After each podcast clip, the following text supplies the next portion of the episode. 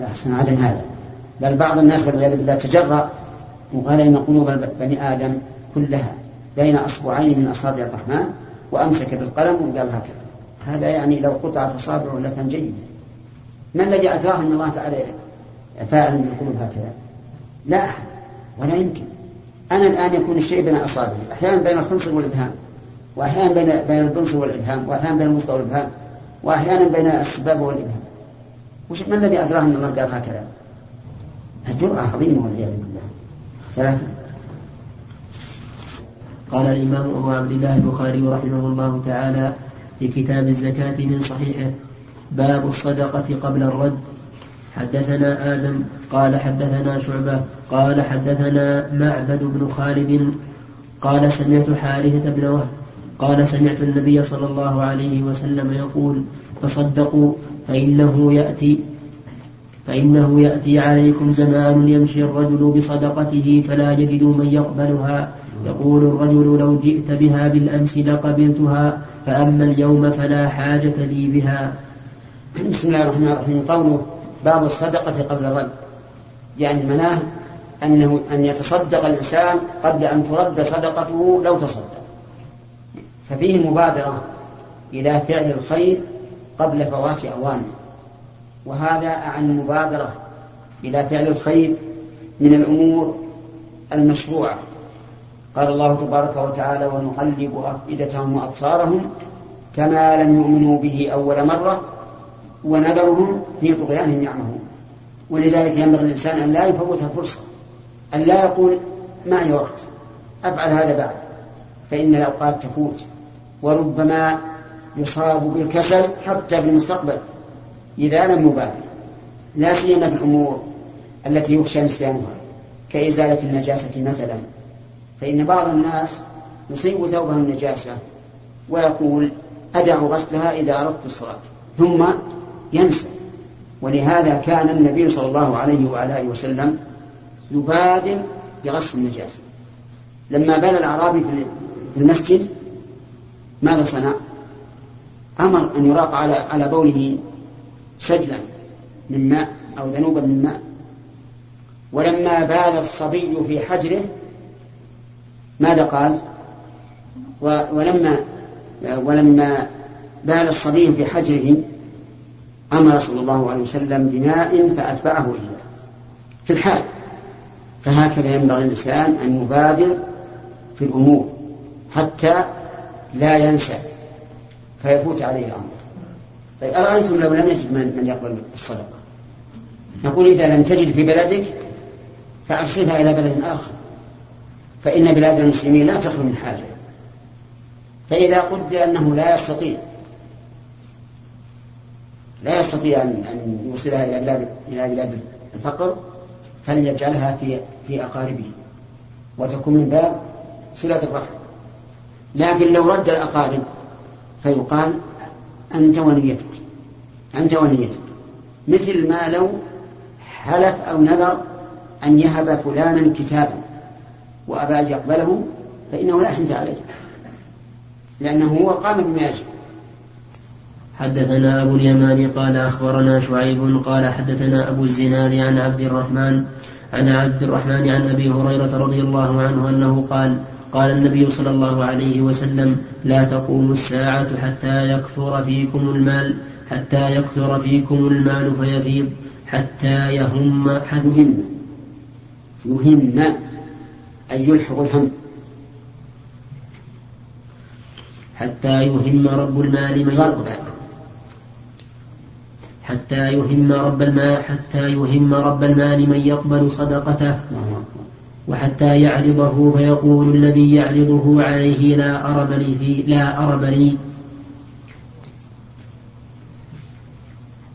حدثنا عبد الله بن محمد قال حدثنا أبو عاصم النبيل قال أخبرنا سعدان بن مش قال حدثنا أبو مجاهد قال حدثنا محل بن خليفة الطائي قال سمعت عدي بن حاتم رضي الله عنه يقول كنت عند عند رسول الله صلى الله عليه وسلم فجاءه رجلان أحدهما يشكو العيلة والآخر يشكو قطع السبيل.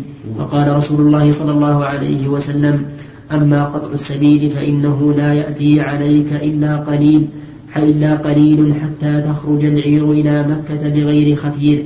وأما العيلة فإن الساعة لا تقوم حتى يطوف أحدكم بصدقته لا يجد من يقبلها لا يجد, لا يجد من يقبلها منه. ثم ليقفن أحدكم بين يدي الله ليس بينه وبينه حجاب ولا ترجم ولا ترجمان ولا ترجمان يترجم له. ثم ليقولن له ألم أوتك مالا فليقولن بلى. ثم ليقولن ألم أرسل إليك رسولا فليقولن بلى. فينظر عن يمينه فلا يرى إلا النار. ثم ينظر عن شماله فلا يرى إلا النار. فليتقين أحدكم النار ولو بشق تمرة فإن لم يجد فبكلمة طيبة. هذا فيه فضل الصدقة وأن الصدقة ولو بشيء قليل تقي من النار. وكما جاء في الحديث عن النبي صلى الله عليه وسلم إن الصدقة تطفئ الخطيئة كما يطفئ الماء النار. نعم. حدثنا محمد بن العلاء قال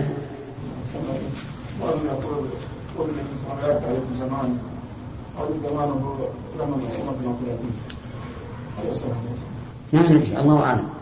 إنما هذا سيكون فإن كان قد وقع فقد حصل تصديق الخبر بالواقع. وإن كان لم يقع فسيأتي نعم.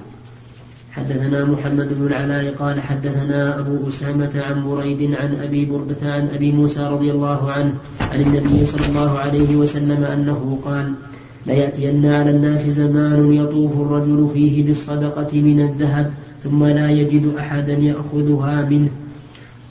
ويرى الرجل الواحد يتبعه أربعون امرأة يتبعه أربعون امرأة يلذن به من قلة الرجال وكثرة النساء.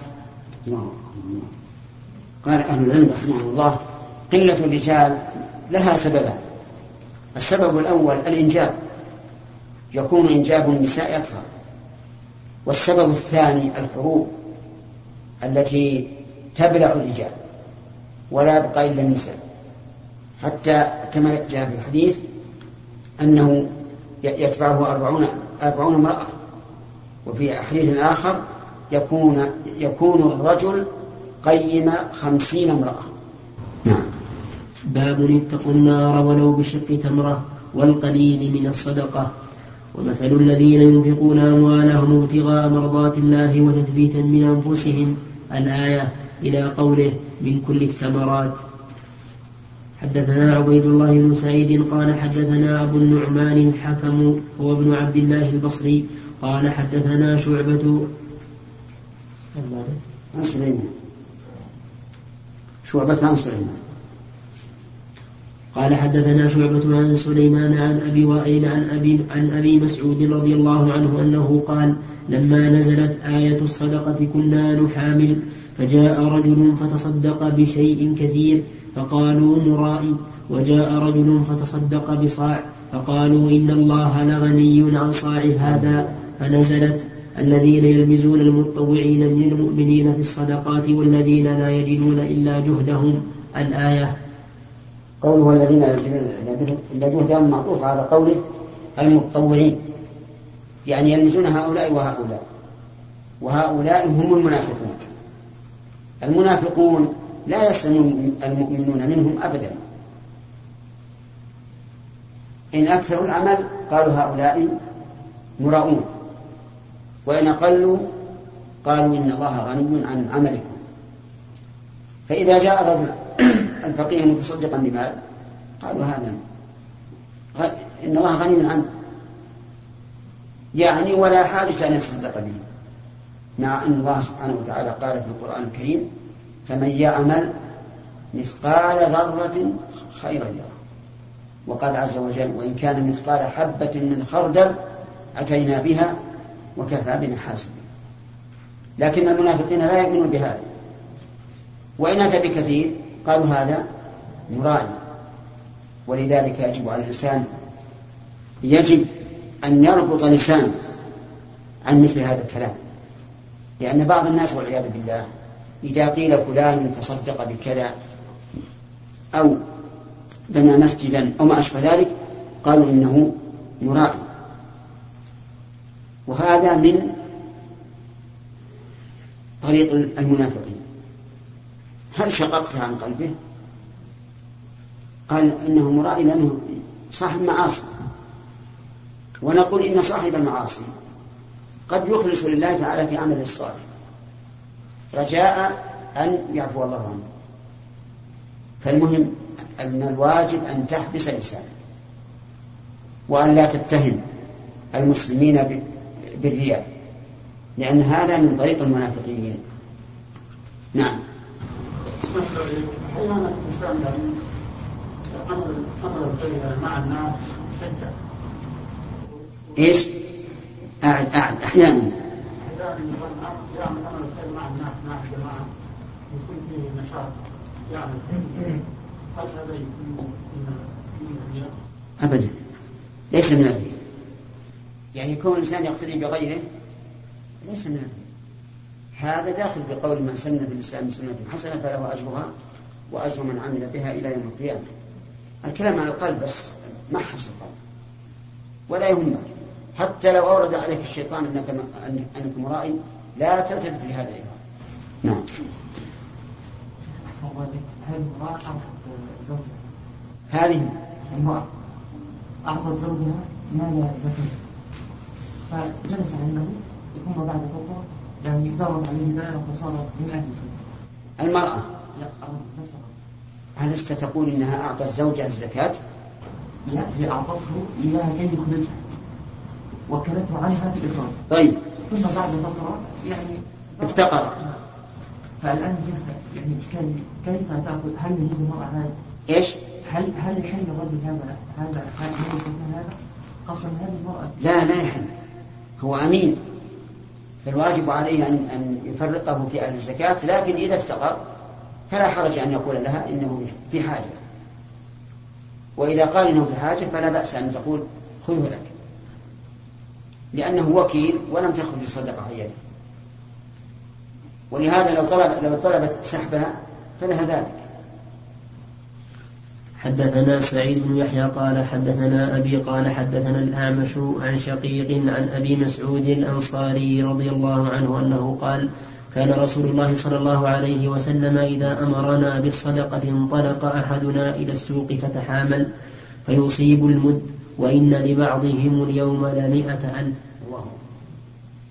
حدثنا سليمان بن حرب قال حدثنا شعبة عن أبي إسحاق أنه قال سمعت عبد الله بن معقل قال سمعت عدي بن حاتم رضي الله عنه قال سمعت رسول الله صلى الله عليه وسلم يقول اتقوا النار ولو بشق تمرة. حدثنا بشر بن محمد قال أخبرنا عبد الله قال أخبرنا معمر عن الزهري أنه قال حدثني عبد الله بن أبي بكر بن حزم عن عروة عن عائشة رضي الله عنها أنها قالت دخلت امرأة معها ابنتان لها تسأل فلم تجد عندي شيئا غير تمرة فأعطيتها إياها فقسمتها بين ابنتيها ولم تأكل منها ثم قامت فخرجت فدخل النبي صلى الله عليه وسلم علينا فأخبرته فقال من ابتلي من هذه البنات بشيء كن له سترا من النار.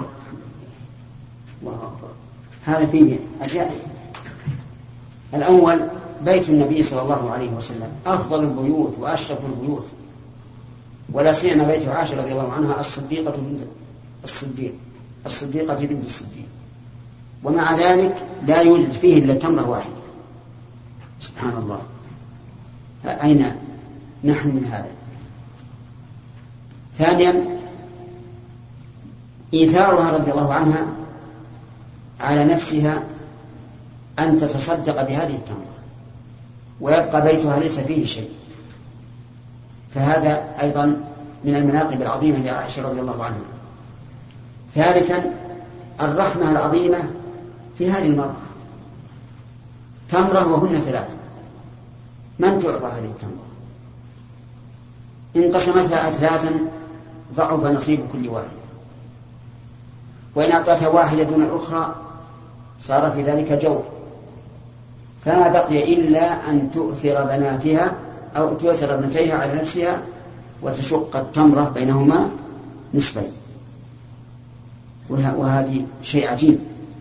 ولذلك لما دخل النبي صلى الله عليه وسلم حدثته عائشة رضي الله عنها بهذا بهذا عجبا وتعجبا. فذكر النبي صلى الله عليه وسلم هذا الحديث ومن ابتلي من هذه البنات بشيء كن له سترا من النار.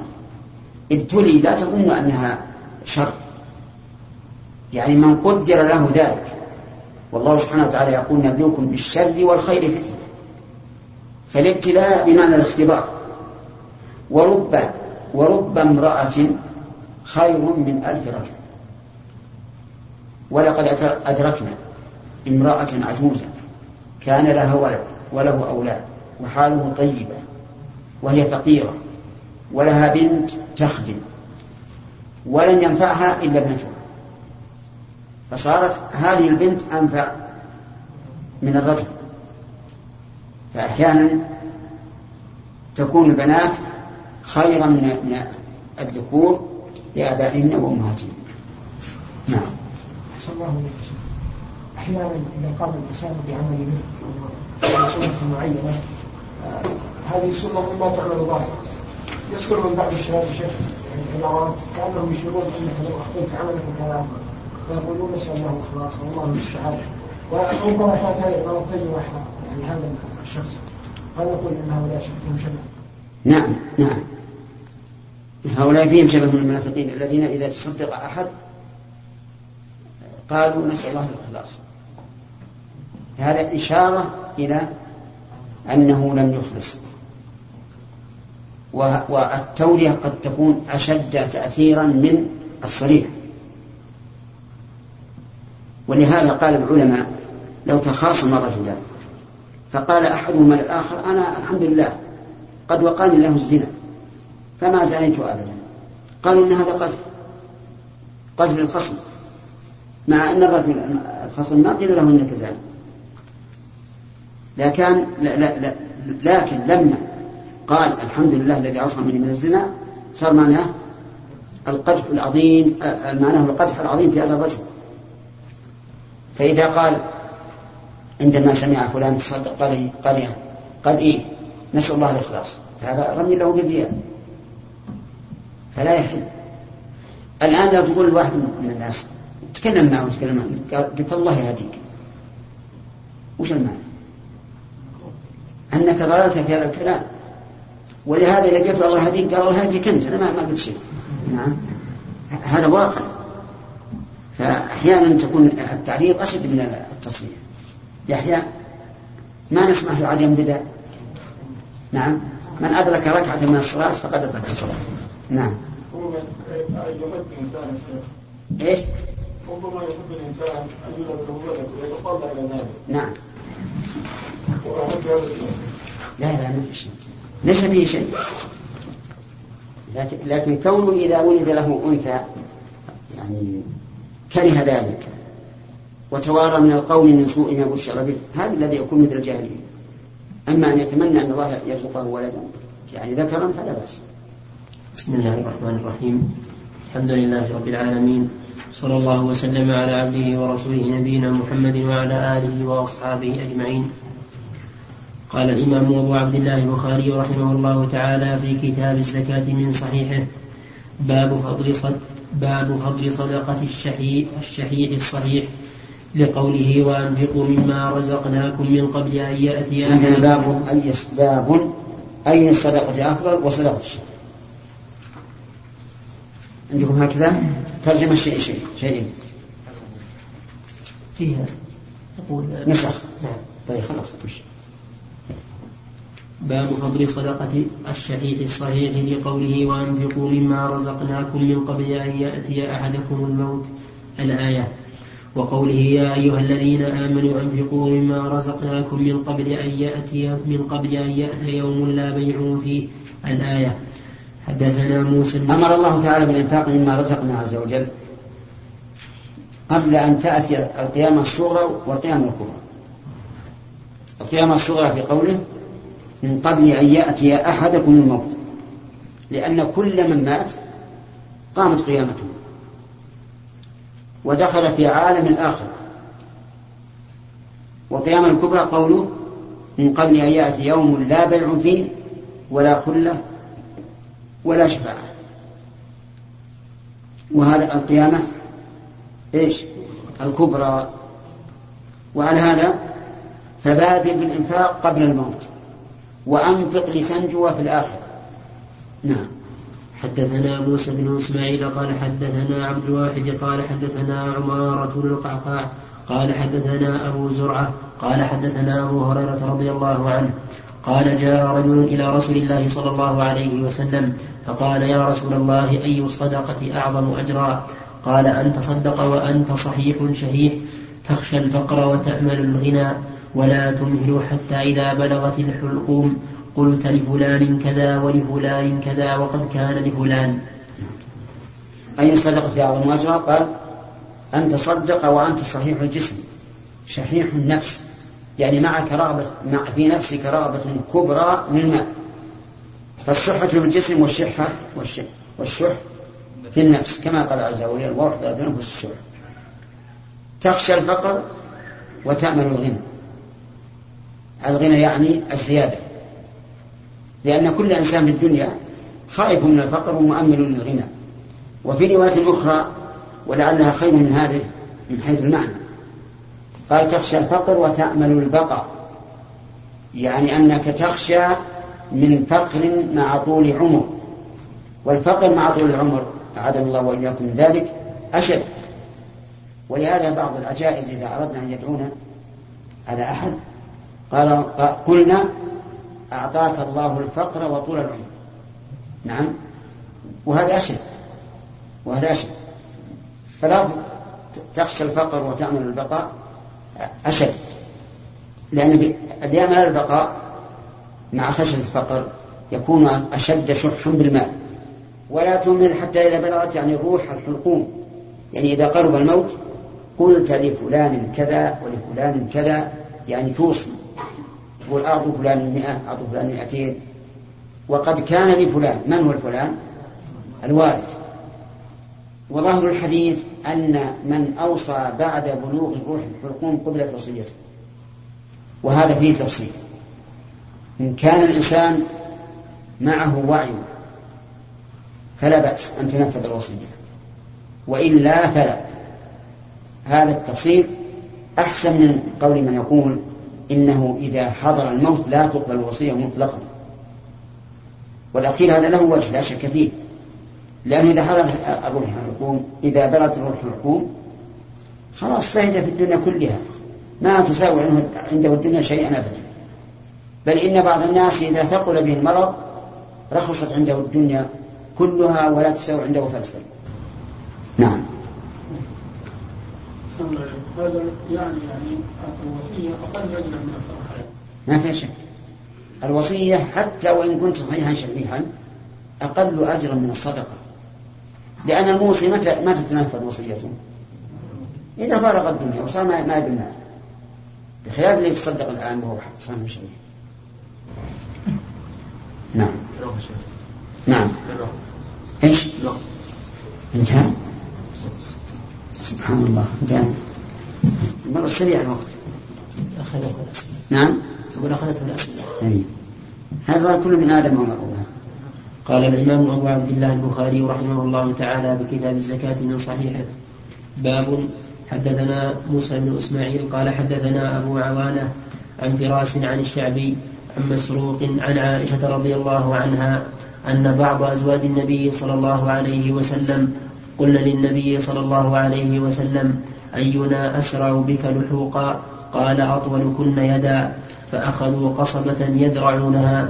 فكانت سودة أطولهن يدا فعلمنا بعد أن ما كانت طول يدها الصدقة.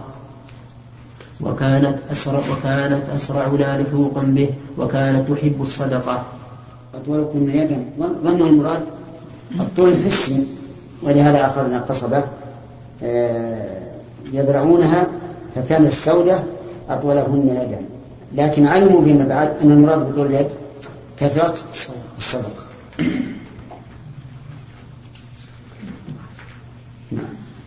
باب صدقة العلانية إذا قال قائل ما هذا السؤال؟ أينا أسرع لحوم قليل ما الذي حمل عليه؟ فالجواب الذي حمل عليه شدة اشتياقهن لمصاحبة النبي صلى الله عليه وعلى آله وسلم. لأنه إذا مات الميت خاب فسألنا أيهن أسرع لحوقا به لاشتياقهن إلى مصاحبته عليه الصلاة والسلام. نعم.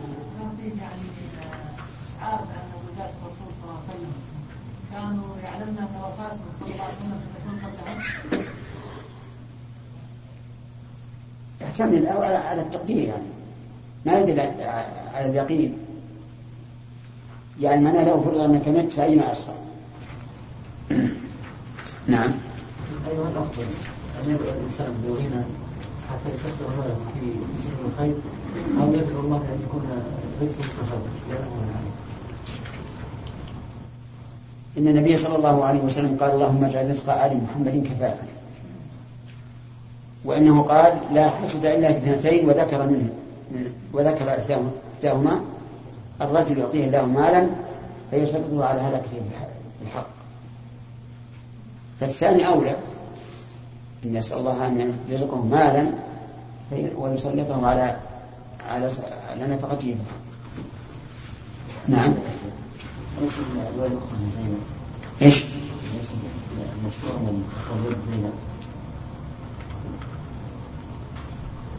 الله كان في بالي هذا لكن الحديث هذا يدل على أنه سوى الشرع يقول إيه.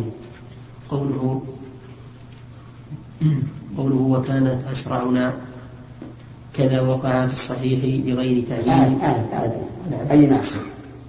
من أول أين أسرع؟ من أول الباب. أين أسرع؟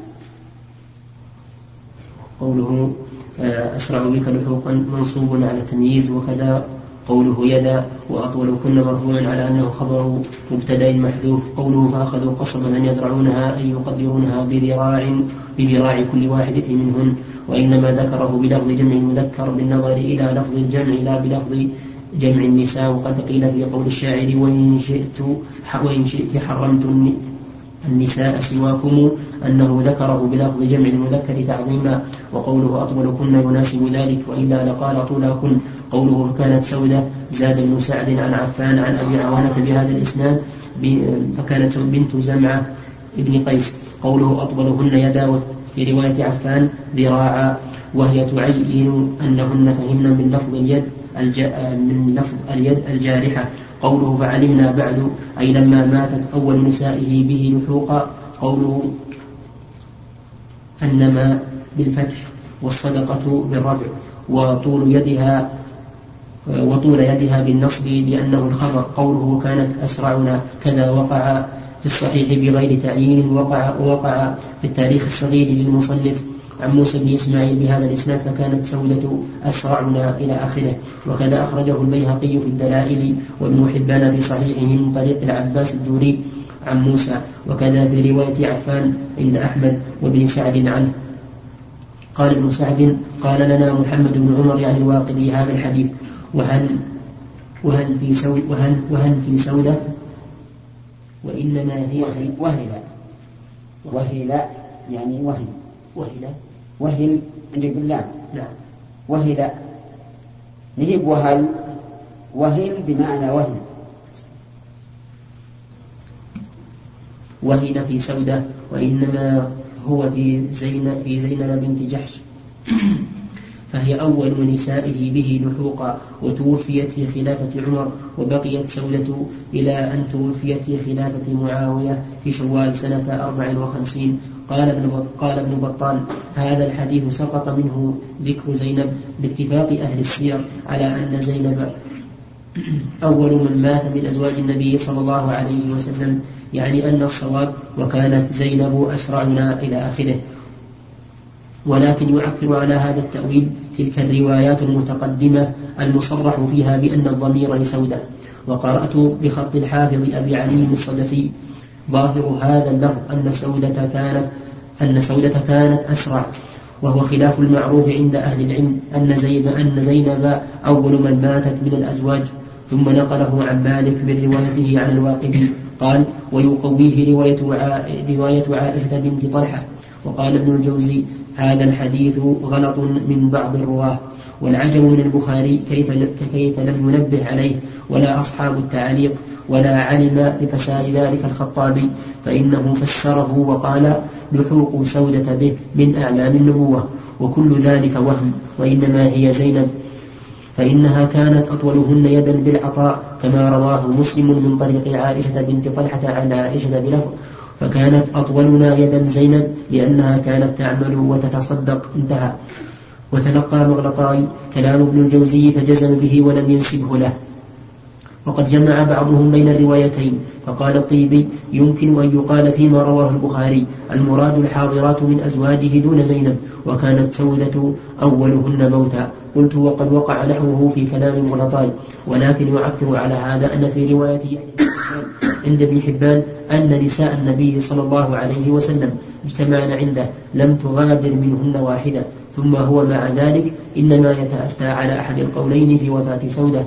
فقد روى البخاري في تاريخه بإسناد صحيح إلى سعيد بن هلال أنه قال ماتت سودة في خلافة عمر. وجزم الذهبي في التاريخ الكبير بأنها ماتت في آخر خلافة عمر. وقال ابن سيد الناس إنه المشهور. وهذا يخالف ما أطلقه شيخ محي الدين حيث قال أجمع أهل السير على أن زينب أول من مات من أزواجه. وسبقه إلى نقل الاتفاق وسبقه إلى نقل اتفاق ابن بطال كما تقدم. ويمكن الجواب بأن النقل مقيد بأهل السير فلا يرد نقل بأن النقل؟ بأن النقل مقيد بأهل السير.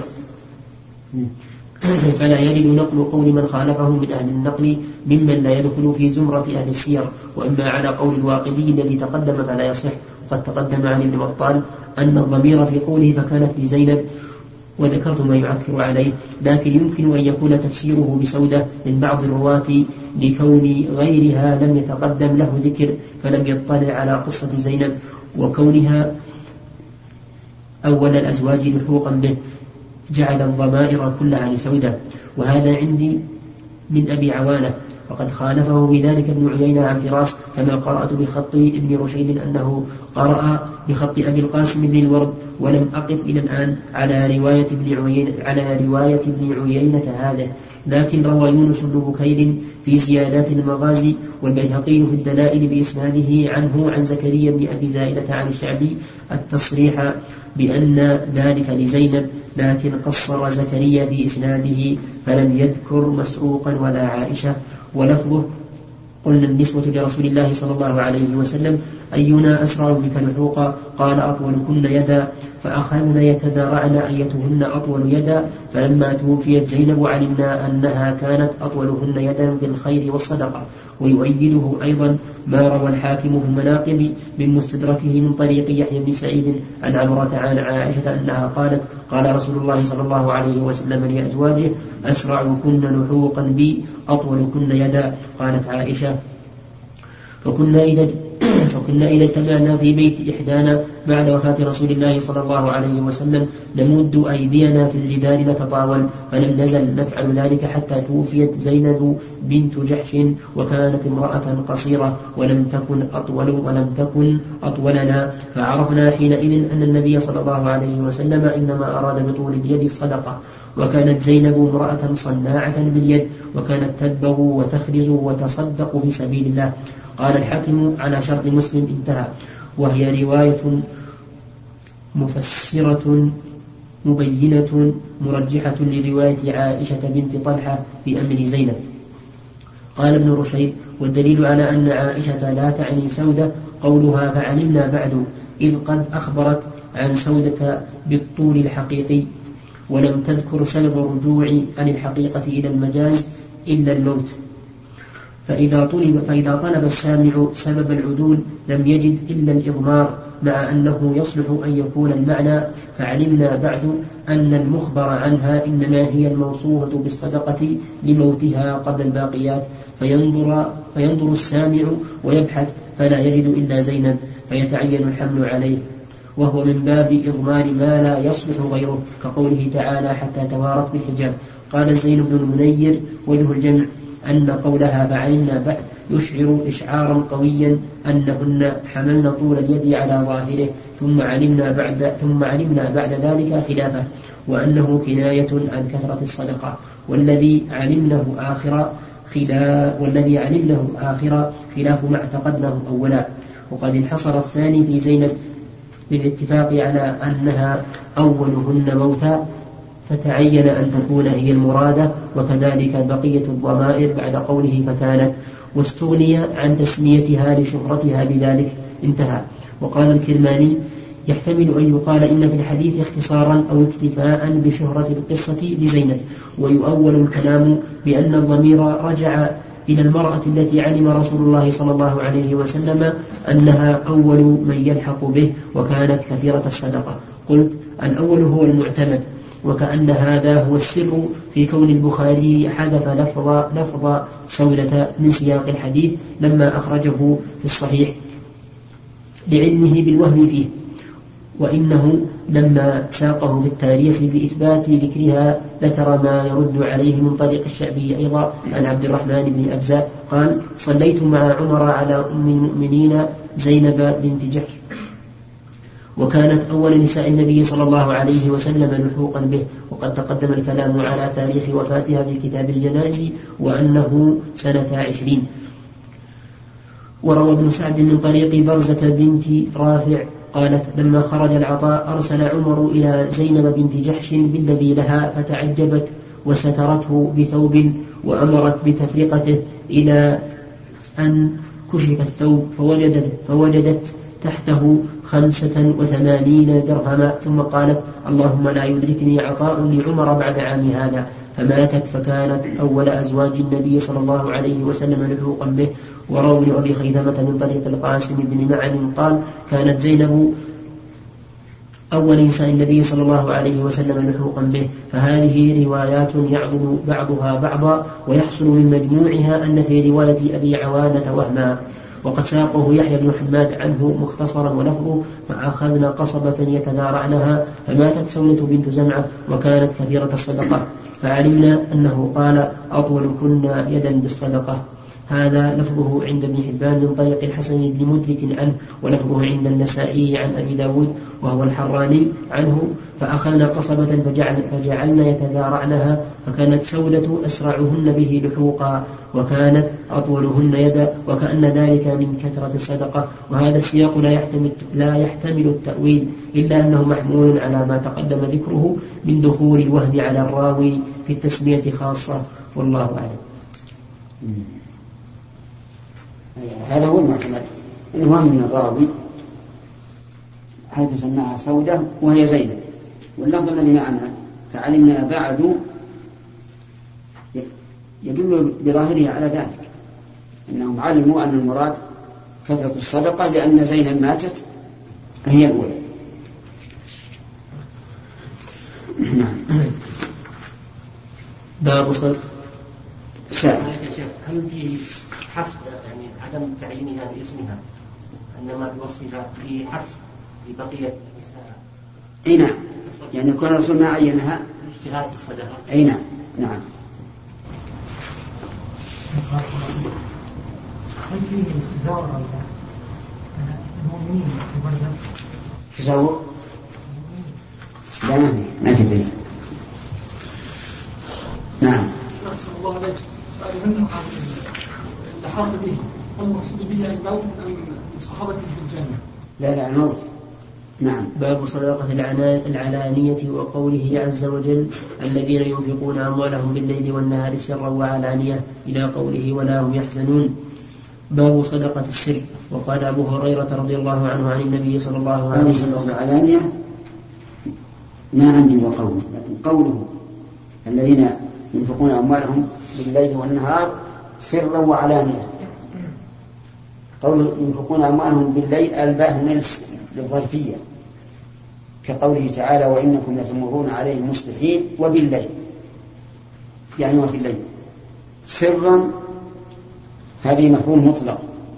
أي ينفقون إنفاقا سرا وعلانية جهرا. إلى قوله ولا هم يحسنون. الذين ينفقون لهم سرا وعلانية إيش؟ آخر الآية لا لهم فلهم أجر من ربهم ولا خوف عليهم ولا هم يحزنون. فلهم أجرهم أي ثوابهم. وسماه وسماه الله تعالى أجرا من باب المنة على هؤلاء. أنهم استحقوه كما يستحق العامل أجره على من عمل عنده. فلا خوف عليهم في المستقبل ولا هم يحزنون في الماضي. قد عجب المؤلف رحمه الله ما ذكر أحاديث مع أن في أحاديث على على شرطه بل هو رواها أيضا. نعم؟ باب صدقة. تكلم عليها الشارع. يقال سقطت هذه الترجمة للمستملي وثبتت للباقين وبه جزم الإسماعيلي ولم ولم يثبت فيها لمن آه، ثبتها حديث وكأنه أشار إلى أنه لم يصح فيها شيء على شرطه. كيف لم يصح فيها شيء؟ أو قصة القوم الذين وفدوا من مضر وأمر النبي صلى الله عليه وسلم بالصدقة لهم. فأتى الناس بصدقاتهم علانية. وتصدق أبو بكر بجميع ماله علانية. عمر بشرطه علانية. ولكن أيهما أفضل؟ الأصل أن الأفضل هو السر. لوجهين. الوجه الأول أنه أقرب إلى الإخلاص وعدم الرياء. والثاني أنه أنفع للفقير المتصدق عليه حتى لا يخجل بالمنة عليه ظاهرا. لكن إذا اقترن بالعلانية مصلحة صارت أفضل. فقد يعرض للمفضول ما يجعله فاضلا. نعم نعم. نعم. ولكن ما يعرفون أنه ابن المسجد ابن المدرسة هذا ما يعرفون مثلا واحد من الاتجاهات يدخل بهذا نعم. يدخل بهذا أن يعلنها ليقتدي بذلك غيره. لأن النبي صلى الله عليه وسلم قال من سن في الإسلام سنة حسنة فله أجرها وأجر من عمل بها إلى يوم القيامة. وهذا الحديث له وجهان. الوجه الأول أن تكون السنة قد نسيت فيحييها هذا الرجل فيكون قد سن سنة حسنة. ومن ذلك قول عمر رضي الله عنه في قيام رمضان جماعة قال نعمة البدعة هي. فهي ليست بدعة شرعية لكن بدعة باعتبار أنها تركت ثم أعيدت. والوجه الثاني أن يكون المراد من سن سنة أي من تقدم وسبق إليها. لأن النبي صلى الله عليه وعلى آله وسلم ذكر هذا الحديث حين جاء رجل بصرة معه. فألقاها بين يدي النبي صلى الله عليه وعلى آله وسلم فقال من سن في الإسلام سنة حسنة فله أجرها وأجر من عمل بها إلى يوم القيامة. وعليه فيبطل قول من يقول إن السنن التي ترقق القلوب وتهيج الناس العمل إنها سنة حسنة. كما يفعله بعض الصوفية وبعض أهل الزهد الذين يخرجون عن طول السنة. فهؤلاء لا يقال إنهم سنوا سنة حسنة بل ابتدعوا بدعة ضلال. اقلب الشريط من فضلك.